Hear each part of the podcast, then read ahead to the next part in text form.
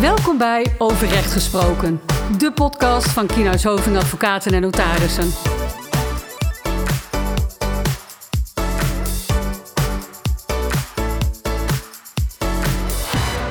Ja, daar zitten we. Einde van de middag.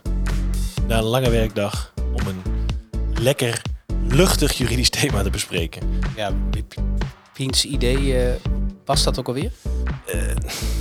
Volgens mij was het jouw idee. Ja, ja, ja. Dat is altijd makkelijk te zeggen, hè? Nee, eh, vandaag eh, achter de microfoon Tom Profijt, advocaat arbeidsrecht. ja, en eh, Erik Hollander, ook eh, advocaat arbeidsrecht. Zo is het. En we bespreken vandaag een thema in de podcastserie. Eh het, is, het gaat over arbeidsrecht. Dat zal je niet verbazen, want Nee. er zitten twee advocaten arbeidsrecht achter de microfoon. Ehm, we bespreken een thema dat misschien wat praktische relevantie mist. Nou, dat is misschien een understatement. ja, maar goed, je moet het voorzichtig brengen. Ja. Maar niettemin een bijzonder interessant verhaal is. En Ja. ook laat zien met wat voor zaken wij hier in ten lande soms bezig zijn. Ja. Dan denk ik haast... ehm, het- het blokkeren van de boeren op de snelweg zit me nog vers in het geheugen. We zitten met stikstofproblemen. We zitten met eh, gasprijzen die door het dak gaan. maar hier wordt ook over Zo is dat.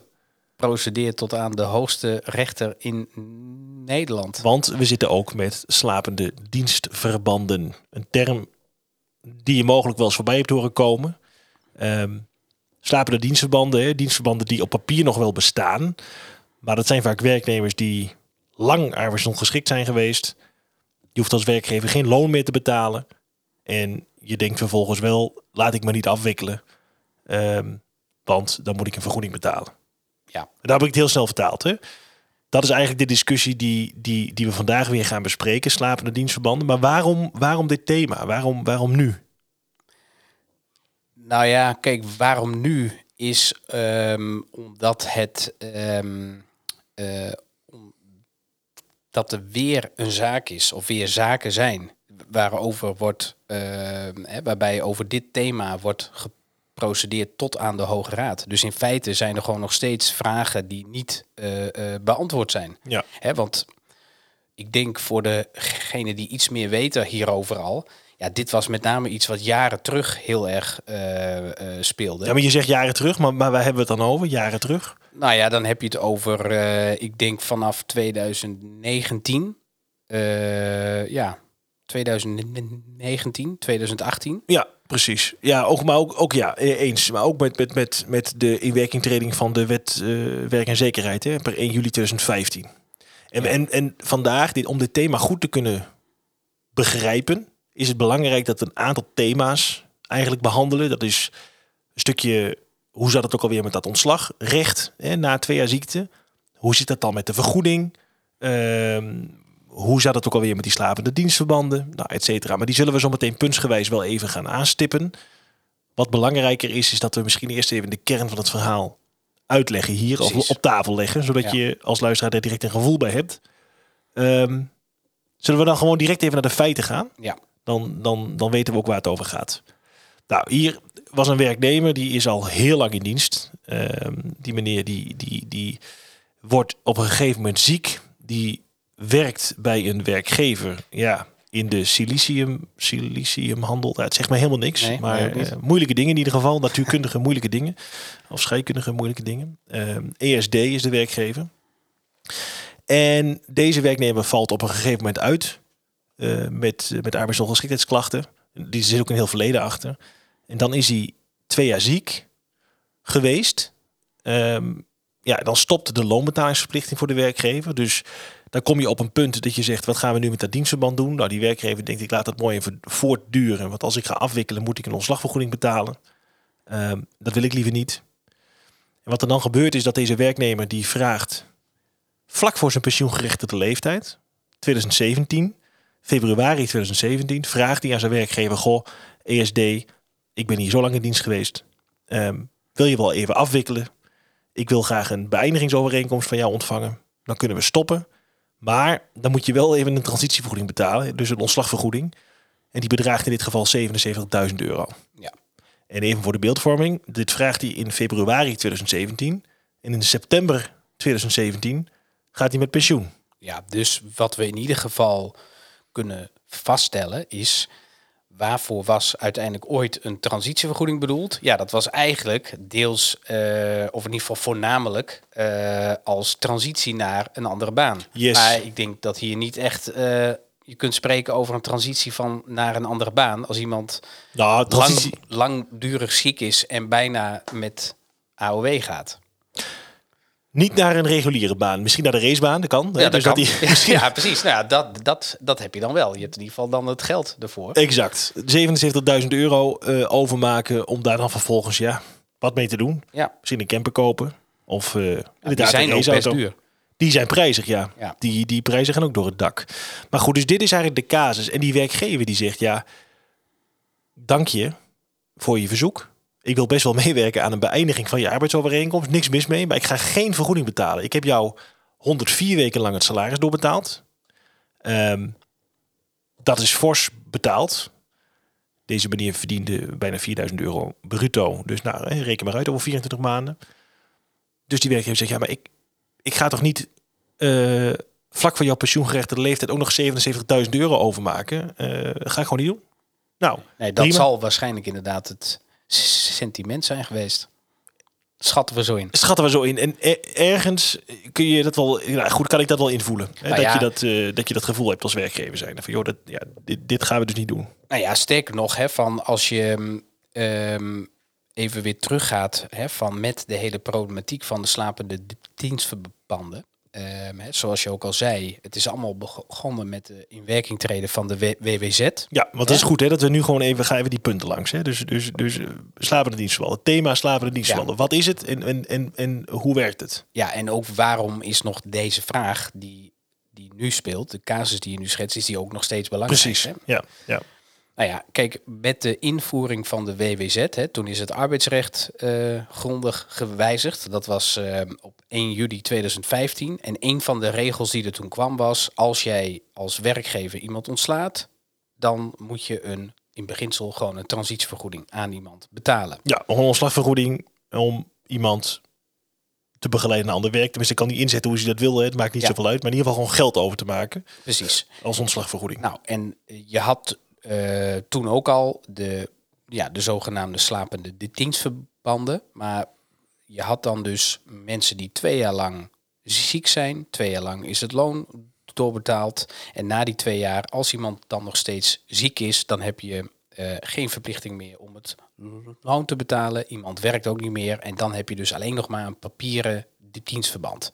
Nou, wat werkgevers gingen dat vervolgens niet meer afwikkelen. Want als ze dat zouden doen, dan moesten ze een transitievergoeding betalen. Ja, en dat, precies. Want dat is goed om te op te merken. Hè. Als jij dus als werkgever het initiatief neemt om te beëindigen, dan ben je gewoon dan ben je gewoon in beginsel... Die vergoeding Ja, dan kwijt. moet je dat betalen. Nou, die werknemers, die, er waren wel wat werknemers zeiden, ja, die vinden dat, vonden dat toch wel vervelend. Want die wilden toch wel heel graag die transitievergoeding hebben. En die werkgever ging maar niet beëindigen. Dus toen zijn er uiteindelijk procedures gekomen. En we praten dan nu, nou wat is het, 2018, zes- ja, 2017, 18, 16 misschien al. Eh, toen kwamen die zaken en die gingen dus proberen via allerlei juri- juridische wegen om die werkgever toch te dwingen tot een beëindiging en betaling van die transitievergoeding. Want dat was eigenlijk waar het om gaat. Ja, en standpunt was dan volgens mij steeds van gooi werkgever, je moet gewoon meewerken. Jij probeert mij nu een vergoeding te onthouden. Eh, dat is jouw enige argument om dat dienstverband in stand te laten.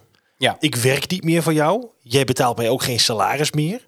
Ik, dus we hebben in feite niets meer met elkaar te schaften. En toch wil jij niet afwikkelen, werkgever, omdat je mij anders extra geld moet betalen. ja. Want daar Dus- komt de discussie gewoon over. Precies, en dat eh, gingen ze dan ook proberen. En daar zijn dus ook verschillende rechtszaken gevoerd.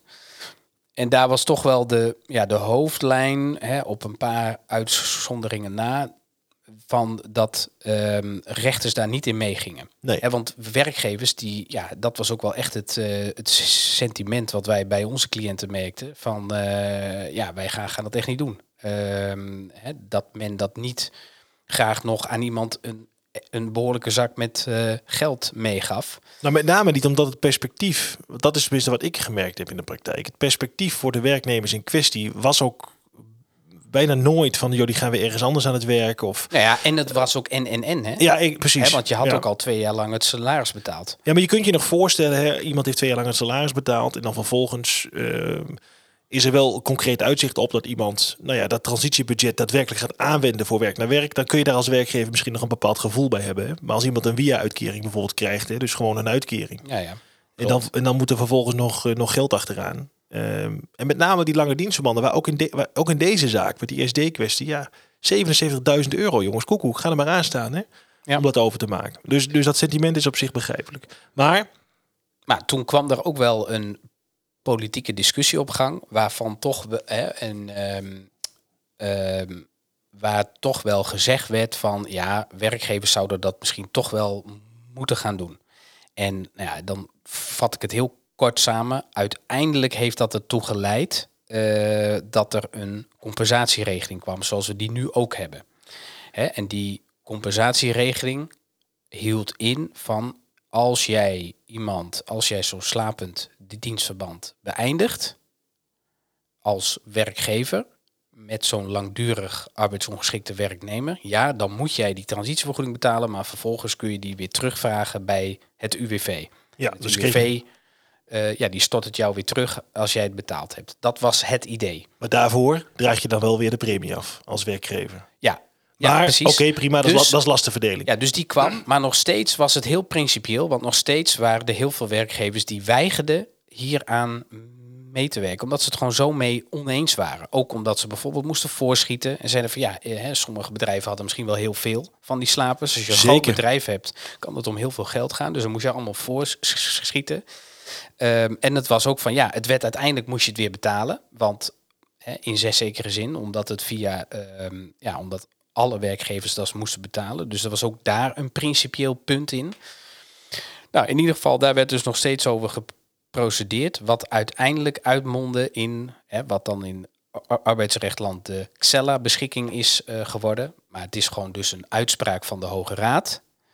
En daarin is gezegd van nee, je, of hè, van wer- werk, eh, hè, dat werkgevers moeten meewerken aan een verzoek van een werknemer ehm, als die wil dat het beëindigd wordt. Precies. En eh moeten dan ook gewoon, en je moet dan ook de transitievergoeding betalen. Nou, ik zeg het nu simpel, hè, er zitten nog wel wat aan de hoogte en alles nog wat haken en ogen aan, maar En er zijn ook uitzonderingen denkbaar, maar Precies, de hoofdlijn is dit. Ja. dat wa- was de hoofdlijn. En dat is in 2019, hè? november 2019. Ja, Ja. Hè, dus in principe zou je misschien zeggen, ja, waarom hebben we het hier dan over? Want hiermee is het toch allemaal ehm, klaar. Hè? Want eh, je had deze hele.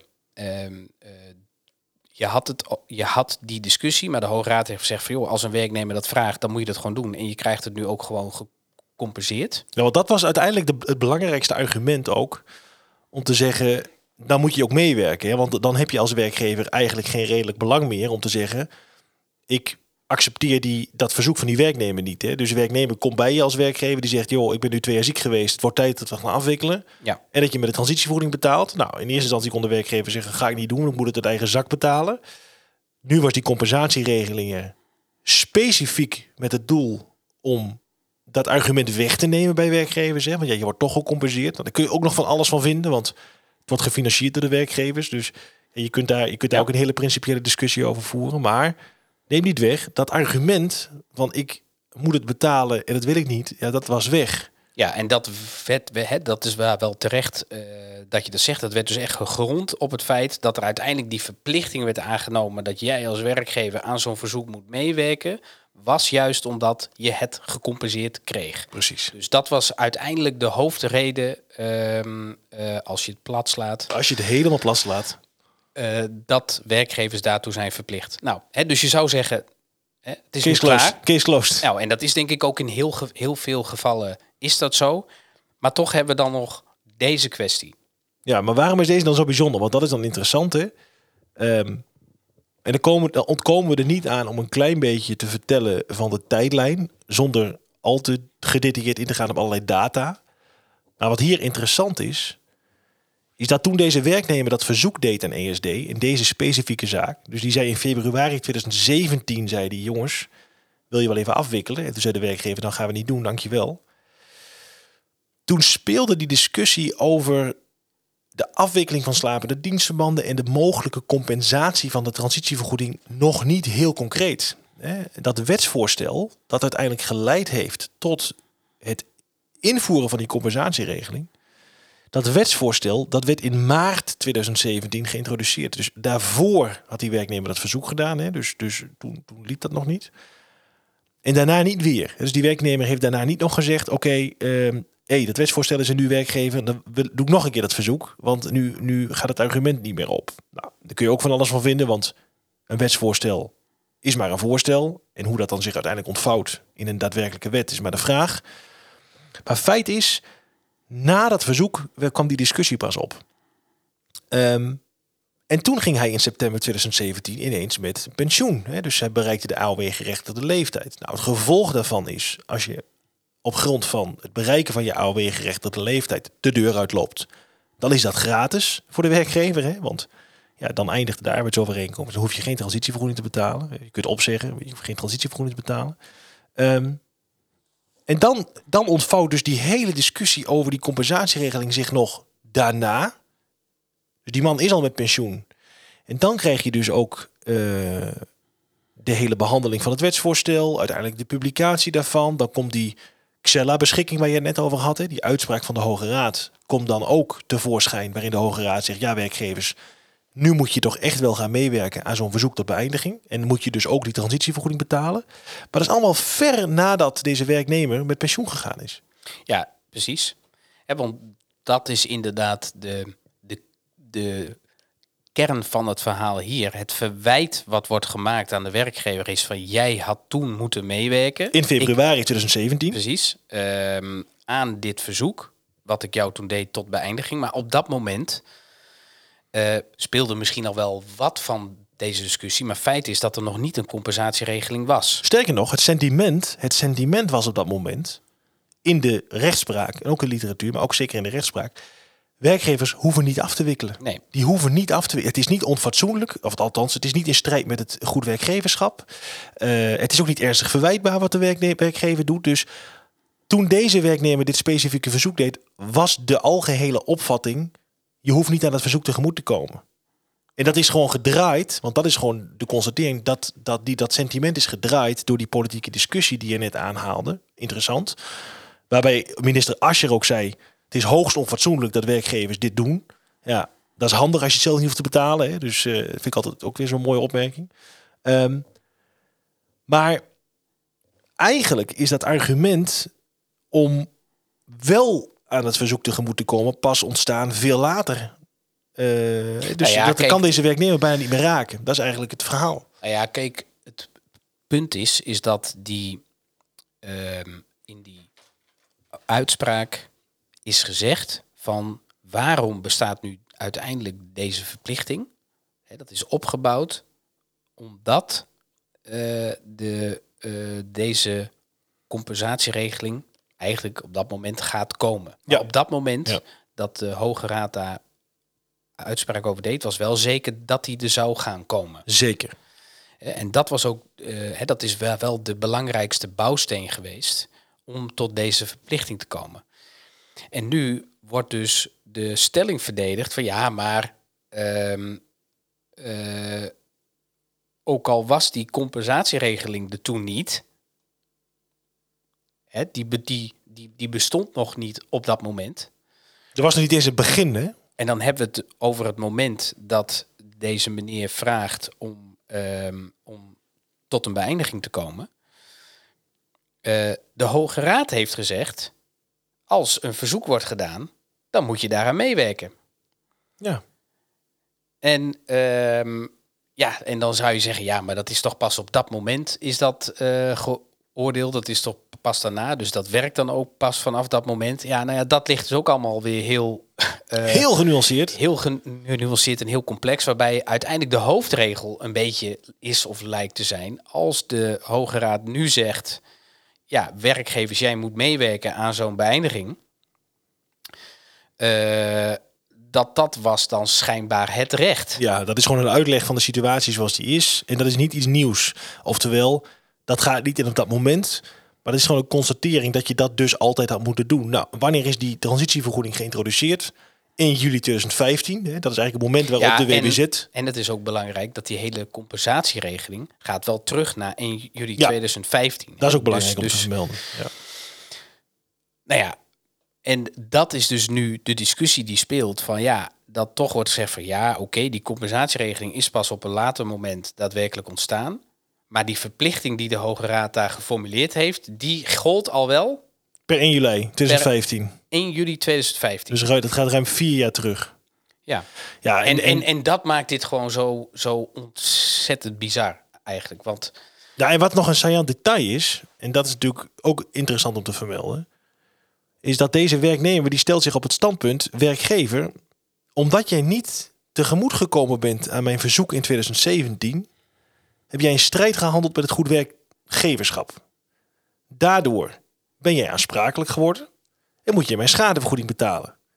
En die schadevergoeding, die bedraagt 77.000 euro, want dat was eigenlijk de transitievergoeding die ik gehad heb. Ja. Gehad had moeten hebben. En wat nou het lullige is, uiteraard, is dat zo'n schadevergoeding überhaupt niet gecompenseerd wordt door het UWV in die compensatieregeling. nou ja, althans, dat is ook weer een Nou, hele Op dit, precies. Hè, ja. Ik bedoel, ook daar zijn nog niet de, de laatste woorden over gezegd. Dus wellicht gaat dat daar ook oh ja, nog daar gaan we het toch nog over hebben. ja. da- Maar dat, is in ieder geval het uitgangspunt. Is maar op dit goed, moment. het, het, precies. Het, het lijkt zo dat dat, eh, als je puur naar de wettekst kijkt, dat dat niet zo is. dat het te lastig is in ieder geval. Maar goed, ook daar, daar, daar gaan we ook weer over procederen uiteraard. nee, maar goed, ja. Maar je ziet dat thema dus. Hè? En, en, ehm, eh, Nou ja, goed. Ja, maar het is met name dat wat zo bizar is hier van, ehm, je- van de, de hele verplichting die de Hoge Raad geformuleerd heeft. Hè, uit alles blijkt een beetje van, joh, dit is vanwege het feit dat er nu een compensatieregeling is. Daarom heeft de, de Hoge Raad die verplichting geformuleerd. Maar toch wordt de stelling nu verdedigd van, ja, dat mag wel zo zijn. Maar die verplichting om dat te doen gold al vanaf 1 juli 2015. Ja, Terwijl dit- toen nog helemaal niet een compensatieregeling in beeld is. En, en, en, en dan denk je, ja, maar dat ka- kan toch niet? Nou, eh, dat kan wel. eh, ons, eh, de, de, wanneer je procedeert bij de Hoge Raad, hè, dus ons hoogste rechtscollege, dan wordt er altijd een zeer doorwrocht juridisch stuk geschreven door de advocaat-generaal. Dat zijn echt niet de minste. Maar die verdedigt dit standpunt. Dus die zegt dus in feite, die vindt dus dat ehm, ja, deze werkgever verkeerd gehandeld heeft. Op het moment dat dus nog helemaal niet een dat nog niet zeker was dat er een compensatieregeling zou gaan komen en die, die er ook nog niet was. En, Dat zou dan de uitkomst zijn ja, als dit standpunt wordt gevolgd door de Hoge Raad. ja, en, en, en ten tijde van dat verzoek van de werknemer was het sentiment, je hoeft er niet aan mee te werken. Even heel kort vertaald, hè? ook nog. Nou ja, Dus in ieder geval was toen nog wel, eh, ja, dat was nog Ja. wel de, de hoofdmoot. Dat was gewoon de hoofdmoot. Ja. Hè? Van, joh, er waren echt wel. Er zijn ook hele strijdende gevallen voorbij gekomen. Hè? Van mensen die terminaal ziek waren. En ehm, eh, die vlak voor overlijden eigenlijk nog een claim deden. Dat zijn echt, er zijn echt hele, zijn hele nare zaken ook over dit, over dit Ja, onderwerp. nee, dat is ook gedaan. allemaal. En, en, en bedoel, daar zaten hele trieste zaken. eh, hè, heel, veel, heel veel. Ja, dat, dat waren op zichzelf genomen wel trieste zaken. Maar ook daar kon je wel weer de vraag stellen: oké, maar die transitievergoeding, waar, waarvoor is die eigenlijk bedoeld? Hè, die werd ook niet meer gebruikt voor. eh, nee, nee, dat is heel lastig in dat soort zaken. nee, Ja. nee, maar ik bedoel, ja, dat, dat, dat klinkt hard, maar dat is wel hoe het is. Dat is een ongemakkelijke realiteit. Ja. Ja. dat is een ongemakkelijke realiteit. Als je kijkt waar die transitievergoeding voor bedoeld is, dan is dat in ieder geval niet de bedoeling geweest. Het is in ieder geval niet de bedoeling geweest, een soort bonus. Van hier heb je nog een beetje geld als je weggaat. Hè? Dat is nooit de intentie geweest. Maar, lang verhaal kort. De Hoge Raad, ons hoogste rechtscollege, gaat hier dus naar verwachting op niet al te lange termijn een uitspraak over doen. Sterker nog, waarschijnlijk aanstaande vrijdag. Ja, aanstaande vrijdag. We zijn super actueel. De, het belangrijkste adviesorgaan, de advocaat-generaal, heeft gezegd... Hoge Raad, ik vind dat je moet... Hè, dat dit dus niet kan. Hè, dat deze werkgever fout gehandeld heeft, even vrij vertaald. Ja, en dat zou dus tot gevolg hebben dat deze werkgever inderdaad onrechtmatig heeft gehandeld. En dus een schadevergoeding naar alle waarschijnlijkheid moet betalen van 77.000 euro. Ja, nu nog, achteraf. En die je wellicht niet gecompenseerd krijgt. Ja. die je naar alle waarschijnlijkheid niet gecompenseerd krijgt. Ja, en ik heb van, van wij hebben het als a- er wel eens over van joh, hoe, hoe leg je dit aan je cliënt uit? En dan is vaak waarom, omdat van hè, dat gewoon het bizar stukje, eh, hè, dat het soms bizar is hoe het recht in elkaar steekt. Maar dat, dat is hier dan ook. Hoe leg je dit uit dat je dit dus moet betalen? Nou, en de vraag is, zijn we erin geslaagd om dat in deze podcast voldoende uit te leggen hoe het überhaupt werkt? Want het is een ontzettend verschrikkelijk moeilijk systeem. Ehm, het is bijna, bijna niet te begrijpen dat je hoe het werkt met die compensatieregeling en het verzoek. Ehm, maar wat moet je nou als luisteraar vasthouden? Wat moet je nou vasthouden uit deze podcast? Want uiteindelijk proberen we natuurlijk altijd de vertaalslag te maken naar de praktijk. Nou, we hebben ook geconstateerd dat dat in dit geval lastig is. Maar wat we denk ik wel kunnen meegeven is, in algemene zin, de thematiek slapende dienstverbanden, dat is gewoon nog steeds een, een ding. Hè? Dus dat, dat blijft gewoon iets. En werknemers die, als werkgever zul je ongetwijfeld ook nog wel geconfronteerd worden met verzoeken van, werk, van werknemers over, wil je wel afwikkelen en wil je mij een transitievergoeding betalen? Nou, dan is het denk ik goed om te weten, één, eh, dat dit speelt. Hè? Dus, dus de vraag van vanaf, vanaf, vanaf welk moment moet je, had je daaraan mee moeten werken. Dus het kan best wel zijn dat er nog werknemers komen van dus voor de introductie van de compensatieregeling, die nu nog, naar aanleiding van deze uitspraak, gaan zeggen: ja, haha, haha. Ik heb toevallig op Google gezien dat, eh, dat de Hoge Raad heeft gezegd dat je dat ook nog moet betalen en dat je nog een claim krijgt. Nou, als je zo'n brief krijgt, niet direct betalen. Dat is denk ik in ieder geval een praktische tip. Hè? Eerst eens even rustig nadenken over wat staat er nou eigenlijk in die uitspraak van de Hoge Raad en wat moet ik, moet ik doen als werkgever. Zeg dan iets geks of niet? Nee, nee. Of zou je direct overmaken? Ik zou precies gewoon eh, direct, als iemand zegt je moet betalen, dan Direct betalen. gewoon direct betalen. Precies, nee, oké. Maar dat is dus denk ik een, een relevante tip. En wat ook nog, denk ik, goed is om mee te nemen, is ehm, dat verhaal met die compensatieregeling en verzoeken. Er zijn ook uitzonderingen. Hè? We, we bespreken hier de hoofdlijn. Eh, dat je als werkgever in principe gehouden bent om mee te werken. Maar er zijn ook situaties denkbaar waarin je niet aan zo'n verzoek tegemoet hoeft te komen. Ehm, het is gewoon belangrijk om dat, het, om dat te toetsen, om af te wegen. Moet ik dit verzoek accepteren? Heb ik andere belangen? Ehm, niet direct op de knop, niet direct op de betaalknop drukken. Toch? Ja. Maar goed, ik, ik blijf erbij. Het meest ehm, belangrijk is hier gewoon van ja, dit, dit, dit is gewoon heel vreemd. Dat, dat dit.